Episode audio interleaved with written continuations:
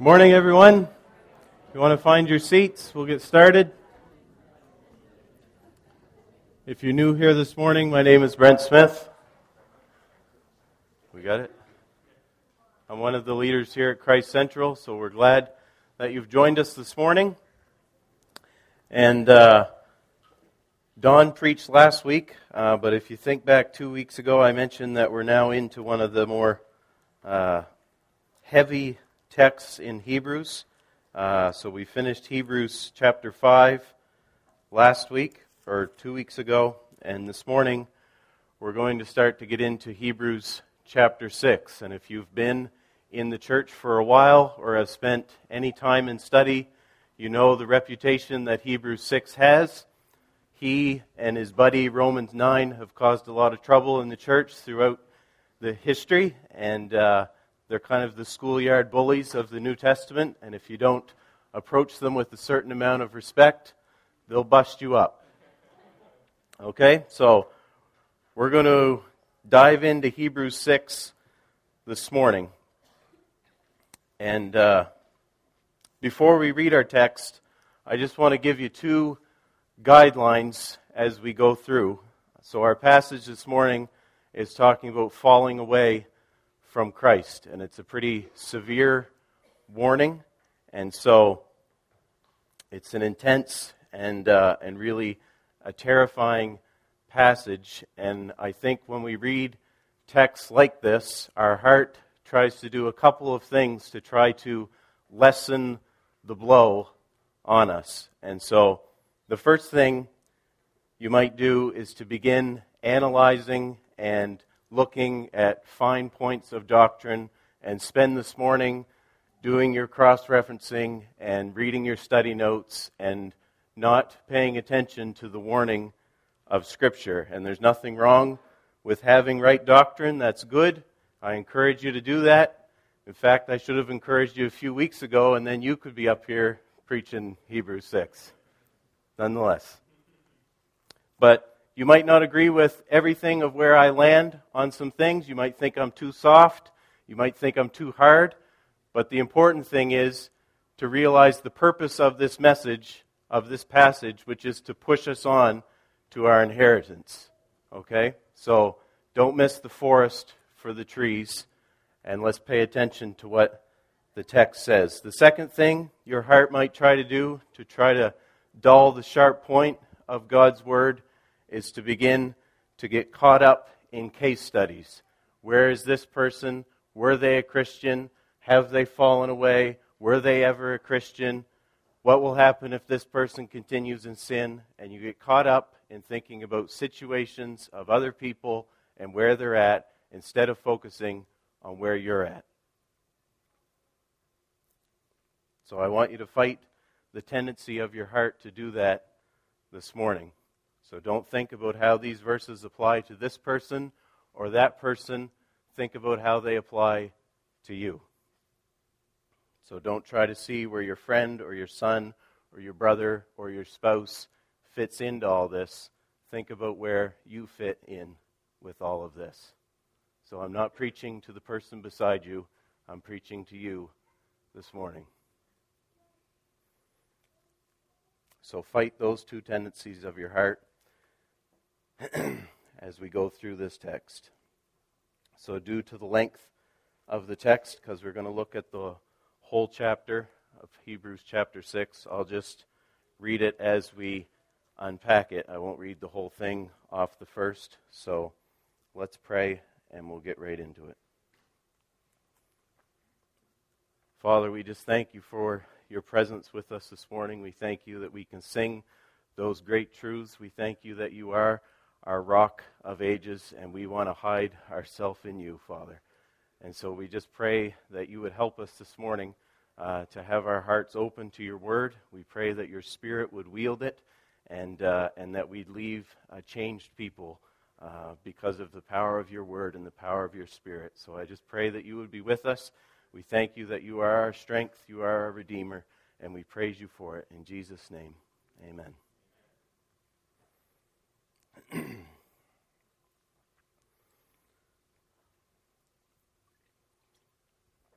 so, if you've been reading your Bible for any amount of time, you've probably noticed two things. First, there are some beautiful, precious promises from God that concern our salvation. Whether it's the fact that He chose you before Genesis 1 ever happened, or about His faithfulness to us, or about the absolutely completed final work of Jesus on the cross and the riches of God's grace poured out on us through it. There's a lot in there that seems to assure us of our salvation because salvation is not our work, but God's. He chose us, we didn't choose Him.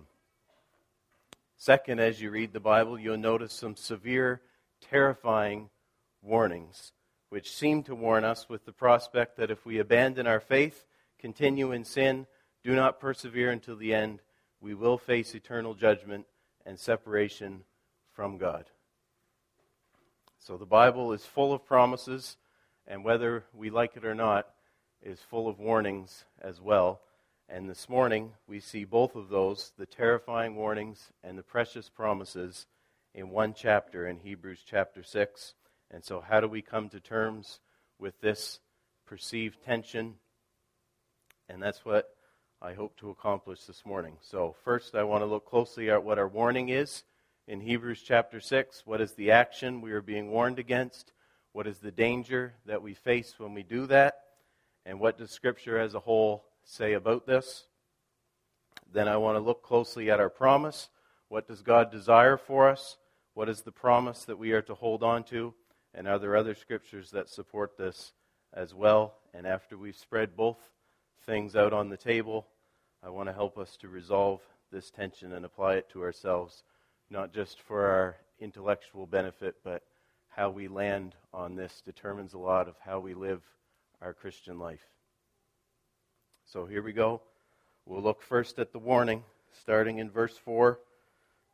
so two weeks ago, we, we took on the first three verses, and we talked about growing up and maturing in Christ. And so we'll start in verse 4. And it says, For it is impossible in the case of those who have once been enlightened, who have tasted the heavenly gift, and have shared in the Holy Spirit, and have tasted the goodness of the Word of God, and the powers of the age to come, and then have fallen away to restore them again to repentance, since they are crucifying once again the Son of God to their own harm and holding him up to contempt. For land that has drunk the rain that often falls on it and produces a crop useful to those for whose sake it is cultivated receives a blessing from God. But if it bears thorns and thistles, it is worthless and near to being cursed, and its end is to be burned. So, First question What is it that we're being warned against? And this talks here about our warning of not falling away. So, what's involved in falling away is not simply a change of mind, it's not simply abandoning some foundational truths of Christianity. What's involved in falling away is what we see in verse 8 a life that has soaked in the goodness of God year after year after year and yet produces no fruit. No fruit. Not one small little raspberry bush in the corner. There's no fruit. So the issue here is not prim- primarily doctrinal, but practical. So the people that are being talked about in Hebrews 6 are unwilling to put their faith into practice. They've become dull. Right and wrong have become hazy, which we saw two weeks ago. And through their drifting and neglect, they've become hardened by the deceitfulness of sin and have fallen away. So it's not simply just doubting the that Jesus is the Son of God or doubting some doctrinal truth. It's a practical issue that's involved here. And so, what is the danger? So, a warning needs to be taken seriously because of the danger it seeks to keep us from. So, with every warning, there's a danger to be avoided. So, if you see the sign, bridge freezes before road, you proceed with a certain amount of caution. If you see a sign, bridge out, the danger is that you're going to go off to your death. Right? So the danger behind the warning changes a lot of how serious we view the warning.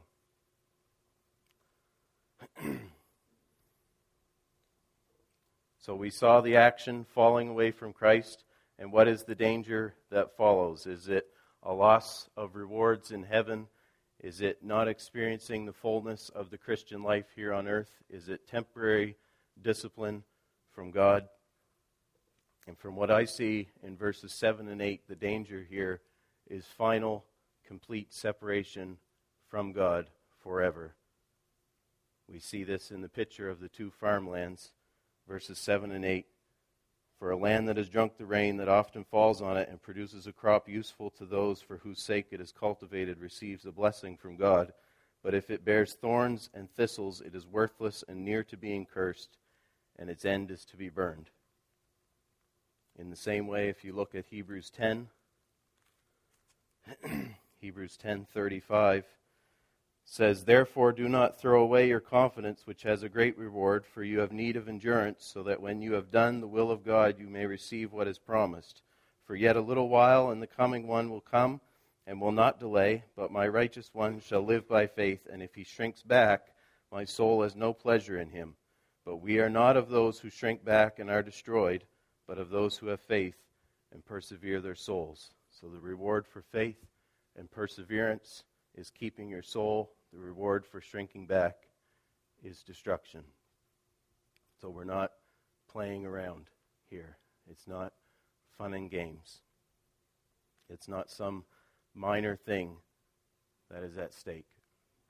When we receive this warning to not fall away, but to persevere in our faith, the danger is not a temporary discipline from God. It's not a jewel taken out of your crown. It's the eternal judgment and separation from the beauty and the love and the grace of Jesus Christ. And there's just something about the imagery in Hebrews 10 of trampling over the Son of God that just doesn't line up with the jewel being taken out of your crown.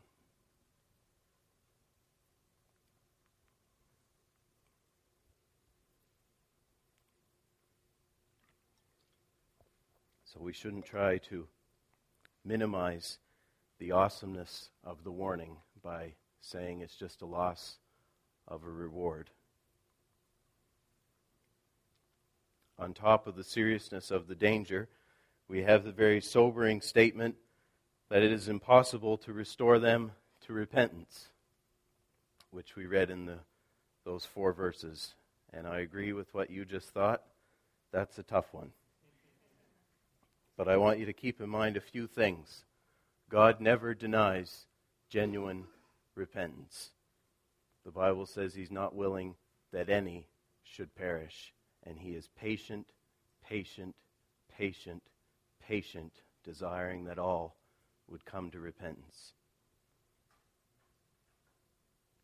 And that needs to be the desire of our heart as well, because in James it says, that we should work with people who have wandered to bring them back to the faith, that we should seek repentance for them.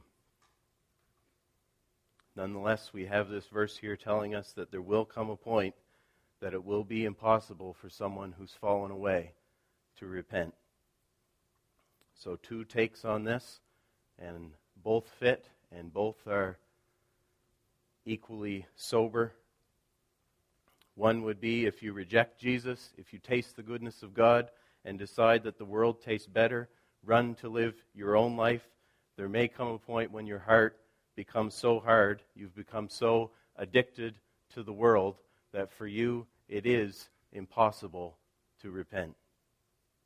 That your eyes will be so clouded over with your love for your sin and the lies you've been fed that you no longer even see the truth clearly that you see now.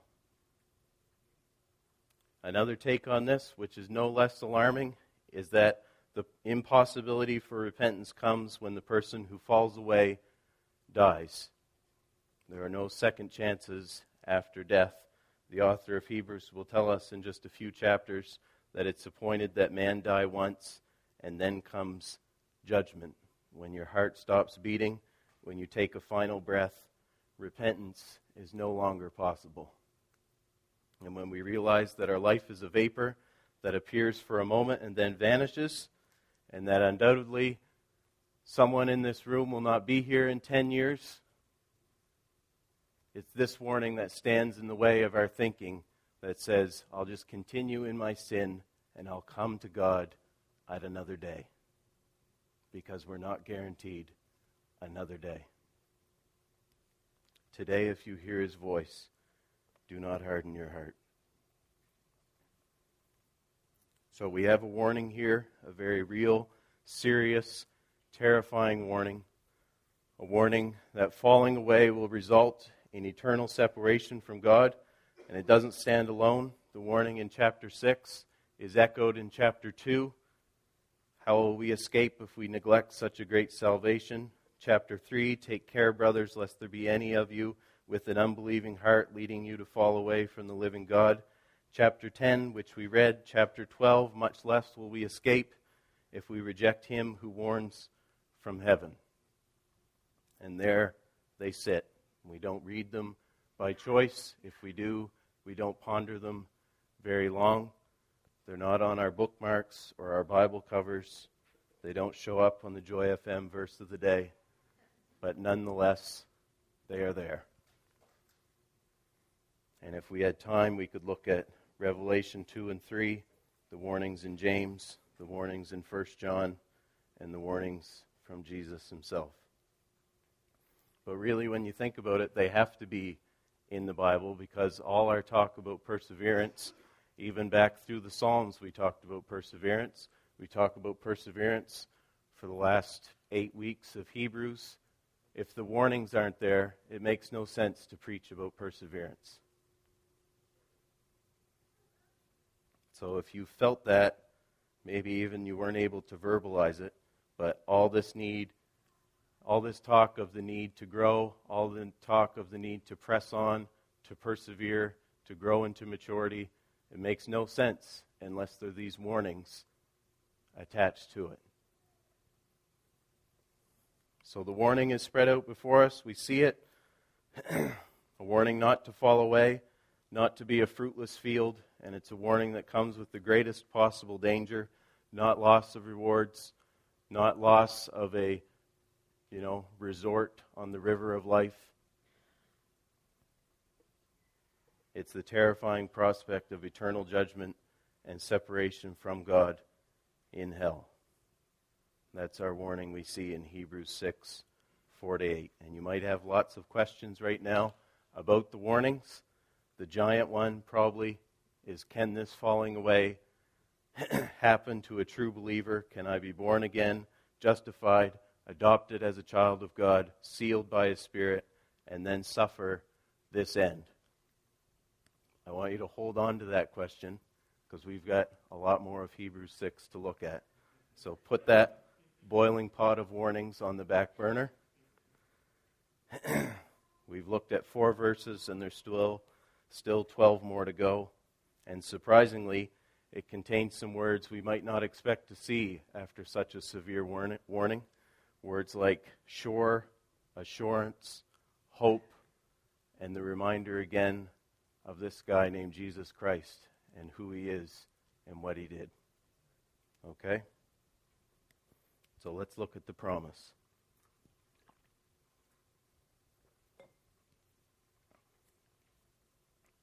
Hebrews 6. We'll start in verse 9. It says, Though we speak in this way, yet in your case, beloved, we feel sure of better things, things that belong to salvation. For God is not unjust so as to overlook your work and the love that you have shown for his name in serving the saints as you still do.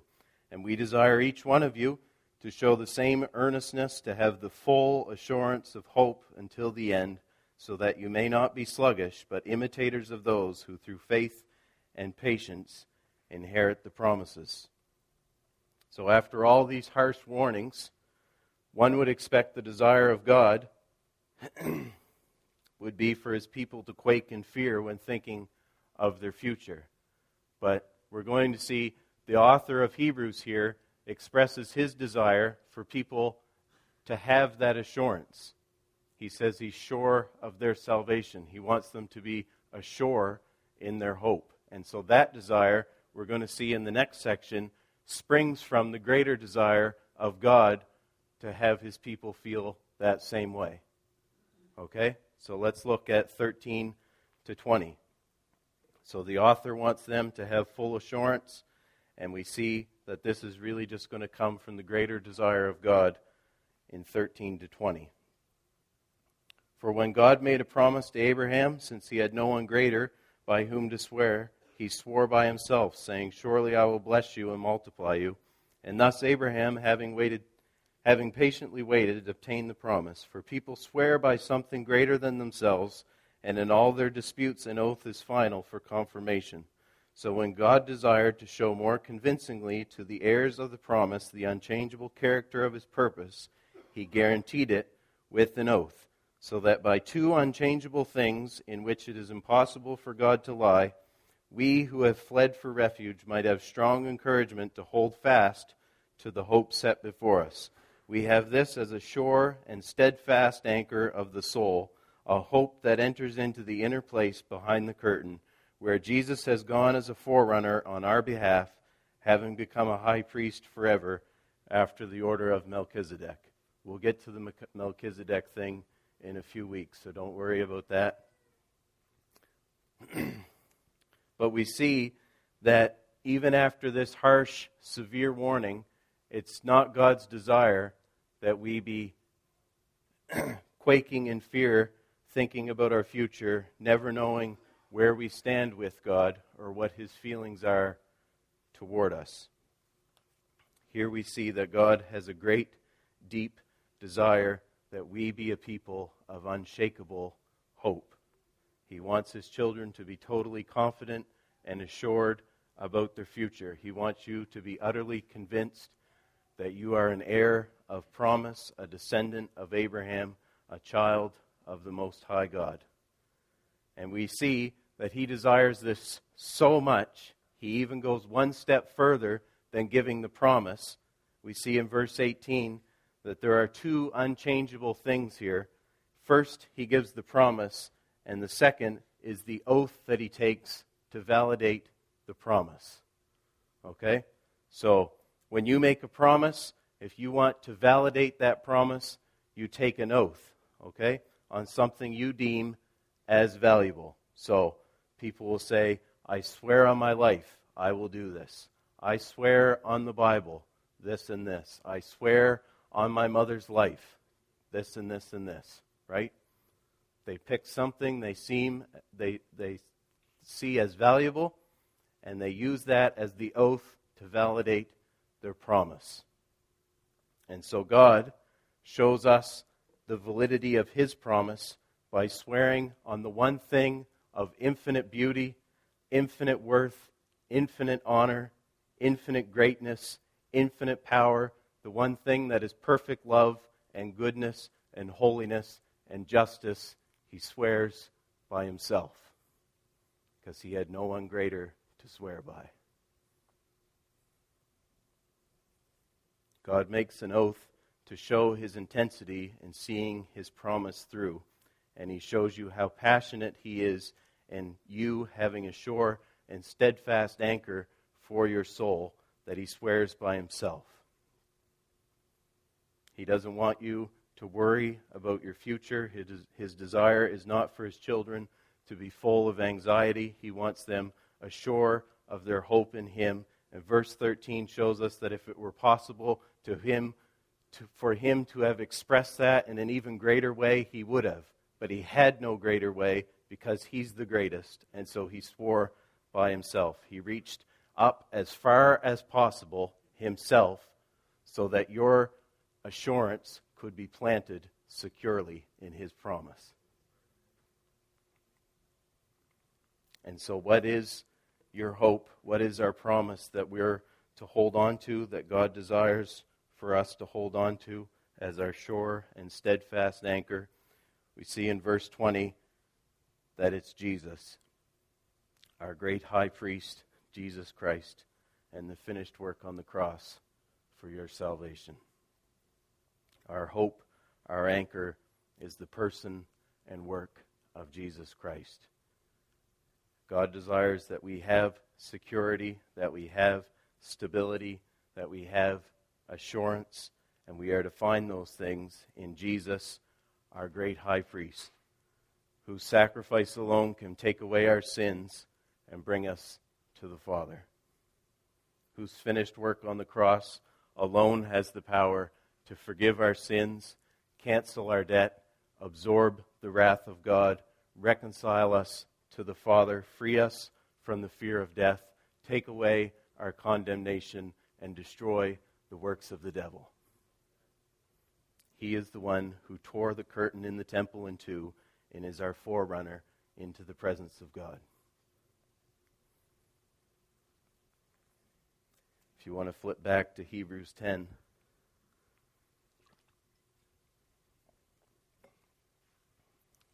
Hebrews 10 19 says, Therefore, brothers, since we have confidence to enter the holy places by the blood of Jesus, by the new and living way that he opened for us through the curtain, that is, through his flesh, and since we have a great priest over the house of God, let us draw near with a true heart in full assurance of faith, with our hearts sprinkled clean from an evil conscience and our bodies washed with pure water. Let us hold fast the confession of our hope without wavering, for he who promised is faithful. That is our hope. That is our assurance. And God desires that we are confident in our salvation because of what His Son accomplished for us through His death. He makes a promise, He takes an oath, because His desire for you is to be absolutely confident in Him in all things, including your salvation. Because if you can't be confident with Him in your salvation, you can't be confident in Him with much. If He can't do the one thing that only He can do, then how do you how do you have confidence in Him with your family? How do you have confidence in Him with raising your kids? How do you have how does Lisa have that confidence that he shared she shared this morning if she can't be confident in his salvation? And when we look around scriptures, these themes shouldn't be anything new to us. Ephesians 2:8 makes it very clear our salvation in every way is not our doing. It's not by our works, but by Jesus' works on the cross. And even the faith that we have in that work for our salvation is a gift that comes from God. In John 10:28, Jesus says, I give them eternal life. They will never perish, and no one will snatch them out of my hand. Romans 8 says that those who God predestined, he also called. Who he called, he justified. Who he justified, he will glorify. And there's nothing in there that breaks that chain. Paul says in Philippians 1 that he who began the good work in you will carry it on to completion. And there's no ifs, ands, or buts attached to it. And Ephesians 1 says that God chose us before the foundation of the world and predestined us to be adopted as his children. So the Bible tells us we can be assured of our salvation because our assurance doesn't rest on us, but on the power of God and the infinite worth of the blood of Jesus. So we've laid out the promise. We've still got the warnings boiling on the back burner back there. but you can see Hebrew 6 represents so well the whole of Scripture in that it contains the strong, stern warning about our need to persevere lest we fall away and the precious promises of our assurance in our salvation. And if we see them, we see that there is a tension there. And so, how do we resolve that. We've got both pots at full boil now the warnings of falling away and the promises of being saved. So, throughout church history and looking at this tension, people have swung to the extreme ends of the pendulum and anywhere in between, from downplaying or interpreting away the promises and landing with the idea that you can become adopted, become a child of God redeemed, sealed by His Spirit. But then if you have a bad Monday, he's kicking you out of the family. Here's hoping I die on a Sunday because my eternity hangs in the balance.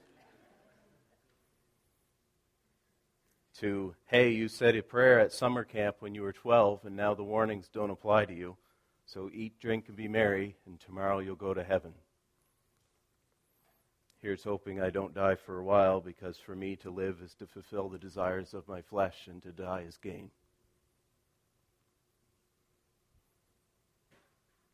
So, seeing those two extremes on how to take the promises and warnings, two big questions arise from each side.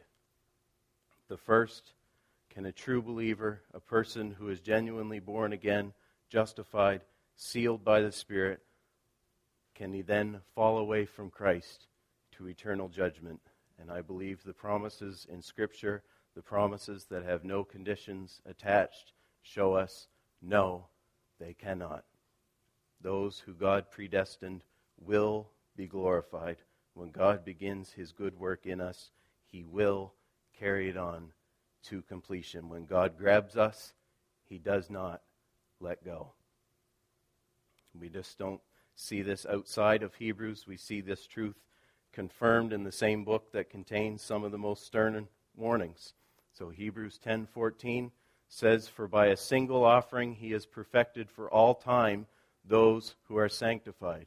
That means if you're a Christian this morning, when Jesus died, he perfected you for eternity. In other words, Jesus doesn't change his mind about you. If you look at Hebrews 3:14, it says that we have become partakers with Christ if we persevere to the end. It doesn't say we will become partakers with Christ if we persevere to the end. It says we have become present tense right now. We are partakers in Christ if we persevere to the end. So our perseverance to the end doesn't make us partakers in Christ, but it shows that we were a part of Christ all along. And if you read 1 John 2:19, it says that there will be some who will fall away, and by their falling away, it shows that they were never with us in the first place, because if they were, they would have continued with us. So when someone walks away from Jesus and never repents, it shows outwardly where they were at inwardly all along, even though it appeared they were. Their lack of perseverance shows that they were never partakers in Christ, which shouldn't surprise us too much because Jesus warned that there will be some who will have prophesied, cast out demons, and even perform many miracles and yet still did not know him.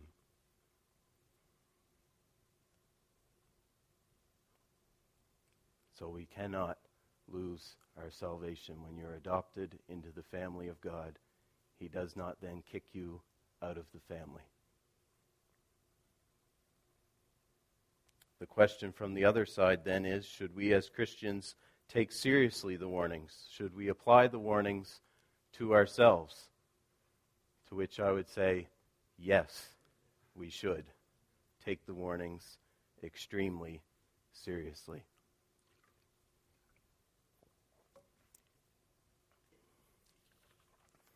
Why should we take the warnings seriously? Just looking at chapter 6 tells us that we should take the warnings seriously. The author of Hebrews says in verse 9 that he's sure of their salvation. He has a solid confidence that his readers will not fall away.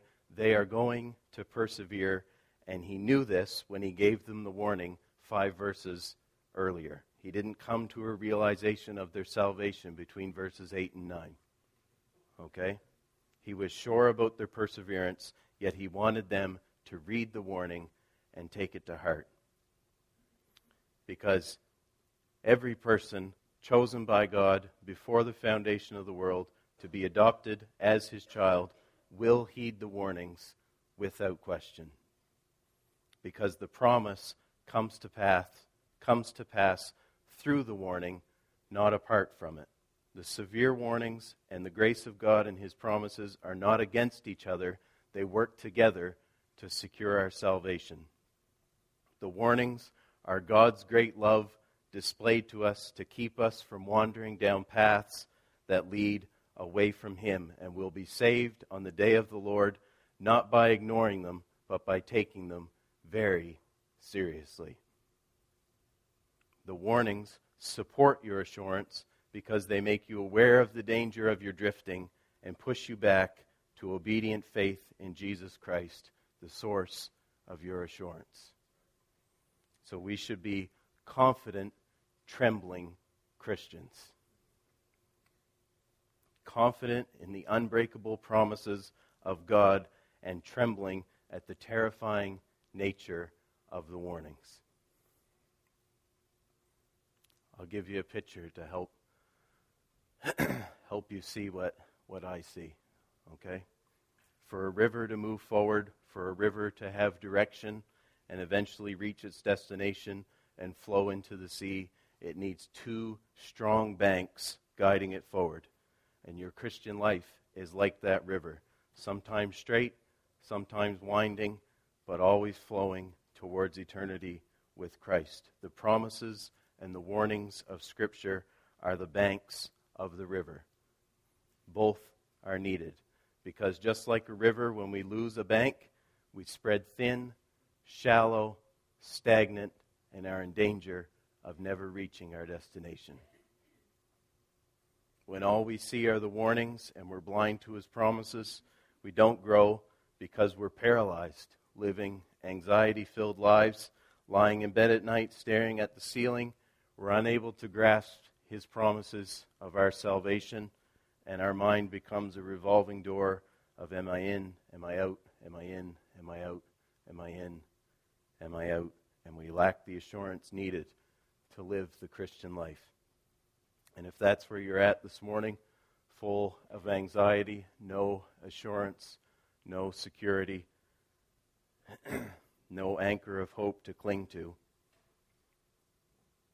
see the finished work of Jesus on the cross for your salvation and see God's great desire for your confidence in Him. On the other hand, when we ignore the warnings and just cling to His promises, we don't grow because it's too easy to coast. Why should I grow into maturity? I'm saved. I accepted Jesus as my Savior. I'm good. I heard you the other week talk about all this need for growing up, for growing in Christ. but I'm too busy, and there are other things that concern me. I'm a baby, and I'm fine with that. And if that was your attitude leaving two weeks ago, uh, why would I bother attitude? God sees your drifting, He sees your apathy, and in His great love, He gives you the warning. The warning of Hebrews says, You better stop drifting. You better stop neglecting your salvation. You better stop hardening your heart to my voice because you're becoming dull, you're becoming sluggish, right and wrong are getting hazy, and you're in danger of having your heart hardened by the deceitfulness of sin and falling away from me.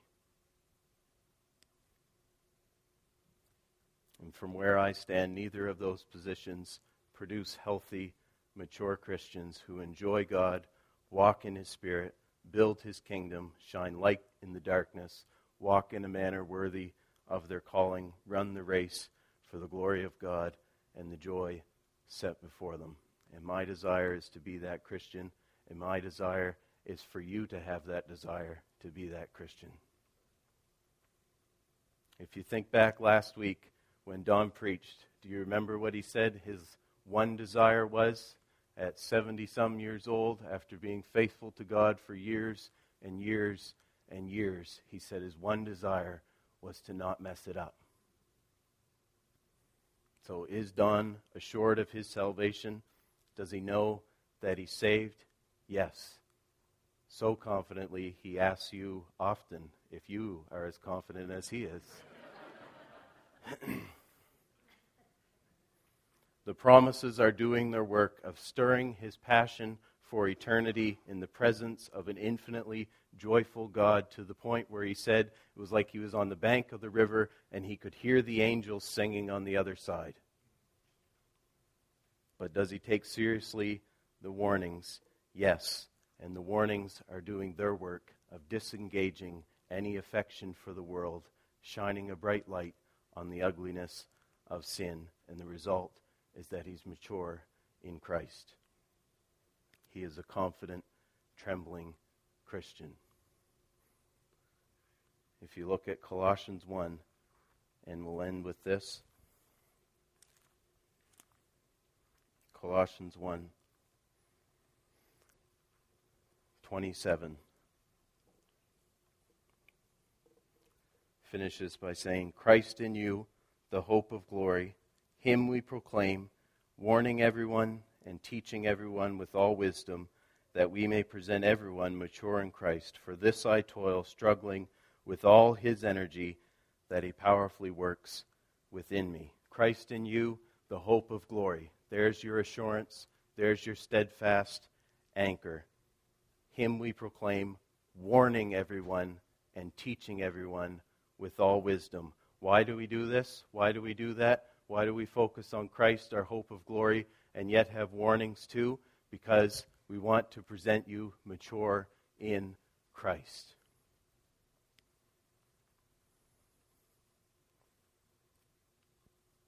So I just want you to know that as an elder of this church, and I speak for Joe and Gary and Kevin as well, Colossians 1 27 to 29 is our job description. Okay? To show you your great assurance in the finished work of Christ, to give you the warnings, because our desire is to present you mature in Christ. And if I can, by teaching the Word of God, shore up those two banks of your river, by God's grace, that's what I want to do because I want to see you flow to your destination. The promise is unbreakable. Take serious the warnings. Love you guys. Let's pray. Father, we thank you for your great grace on us. We thank you for the truth of your word. And we just thank you for your great love, your great love in the promises. We just see your great desire for us to be so solid in you and confident in what you've done for us. And we see your great love in the warnings. And we thank you for the warnings. And and we just think of our own and our parenting and the warnings we give our children isn't because we hate them, but our warnings to not play on the street, to not go here and not to eat that, stem from the great love we have for our children. And we just thank you, Father, for your, your love that you display through your promises and through your warnings. And we pray, Father, that both banks of our river would be sure and solid and firm, and those two banks would guide us to our destination in you, Father. We can't wait to spend eternity in you, and we pray that you would help us just to see all the distractions for what they are and to press on to maturity in you, to press on to eternity with you in the presence of an infinitely joyful God who all he wants is our good. We thank you for that, Father. We want to bless you. We want to praise your name and glorify you with all that we are. In Jesus' name, amen.